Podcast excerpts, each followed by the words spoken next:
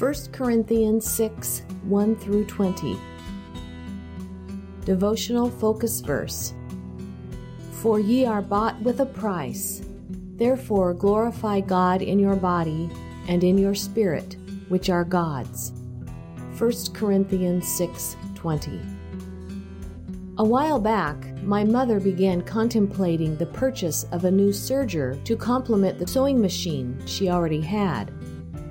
After doing some comparison shopping to find the make and model that fit her parameters, she noted all the information and filed it away.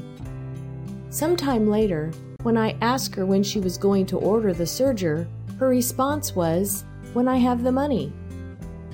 She bought the serger a couple of months ago and enrolled in a basic serger class so she would feel more comfortable using the machine. During the class, the instructor emphatically pointed out the necessity of keeping the area around the needles and knife free of lint. They even had handy kits for sale to aid in this maintenance. My mom likes to keep her equipment clean, and I suspect that she regularly checks to ensure that there are no loose threads or fabric pieces filling up this area. Having waited several months to buy the machine, I am confident that my mom will keep it working at its best. How many of us have experienced a similar situation? We find that new sewing machine, power tool, or whatever it is that has caught our attention, but lack funds to make the purchase. So, we come up with a financial plan and begin to save the required funds over a period of time. Finally, the day arrives when we excitedly make the purchase and then we set about to enjoy this new toy for which we have so painstakingly saved. No doubt, the weeks and months following are filled with polishing, cleaning, and other careful maintenance to ensure that our purchase remains looking and performing like new. Our lives, once they have been redeemed, are far more valuable and essential than a serger or any other item we might purchase.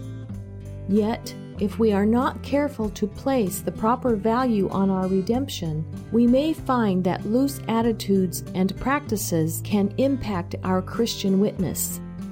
Paul realized the tremendous price that Christ paid at Calvary to buy back our lives from eternal separation from God.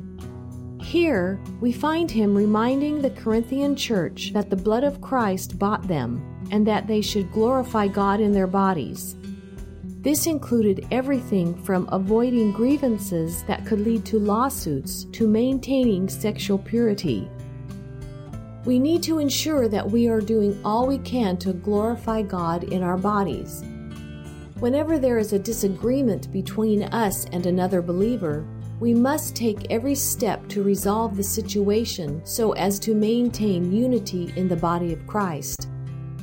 Paul even tells us to take a loss if necessary, to keep the unity intact. Likewise, we also need to take every precaution necessary to remain pure in our sexual lives.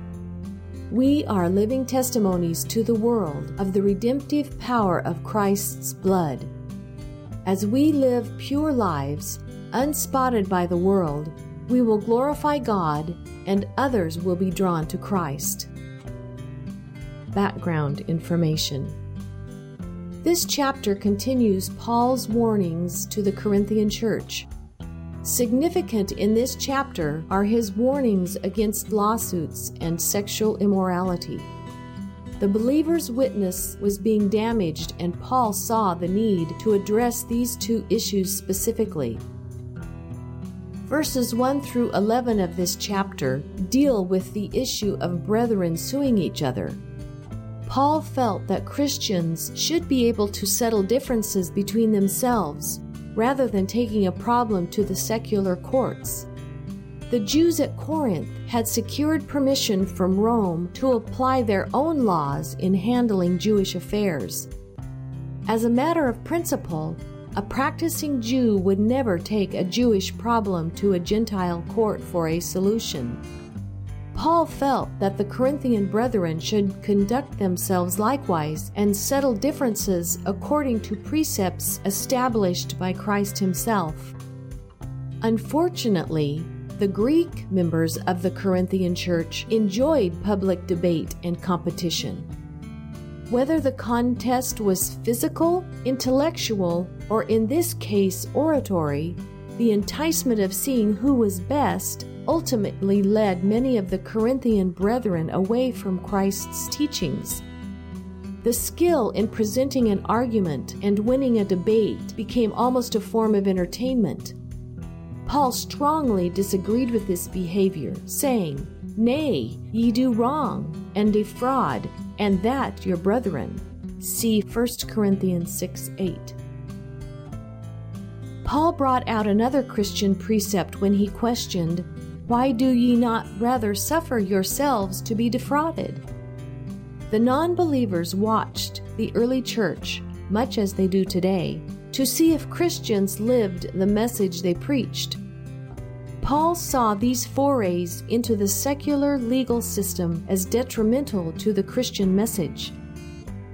The second section of this chapter deals with immorality in the church. Paul reminded the believers that they came from various non believing backgrounds and went on to say, But ye are washed, but ye are sanctified, but ye are justified in the name of the Lord Jesus and by the Spirit of our God. As such, they were to glorify God in their bodies. The statement in verse 12, All things are lawful unto me, could have been touted as the motto of the day. There was a prevailing theology that the soul was considered good, but the body bad. This concept affected behavior in two distinct ways. Some thought that because the body was bad, it should be punished and denied even the most basic needs. The other and more popular approach to asceticism was to indulge every appetite and desire of the body, with the notion that what the body did could not affect the soul. Paul used a simple analogy to reinforce his statement, saying, Meats for the belly, and the belly for meats, but God shall destroy both it and them, indicating that someday they both will cease to exist. Another practice that was popular among the Grecian population was the use of temple prostitutes. This practice had invaded the church, and Paul reminded them that their bodies were meant for the Lord, and the Lord for their bodies. There could be no union between a body that belonged to Christ and that of a harlot. Paul concluded his admonitions to the Corinthian believers by telling them to flee fornication. He knew that temptations would come and that the people should not underestimate the power of temptation, nor overestimate their abilities to resist. Conclusion Realizing the tremendous price Christ paid for our redemption will help us place the appropriate value on our salvation.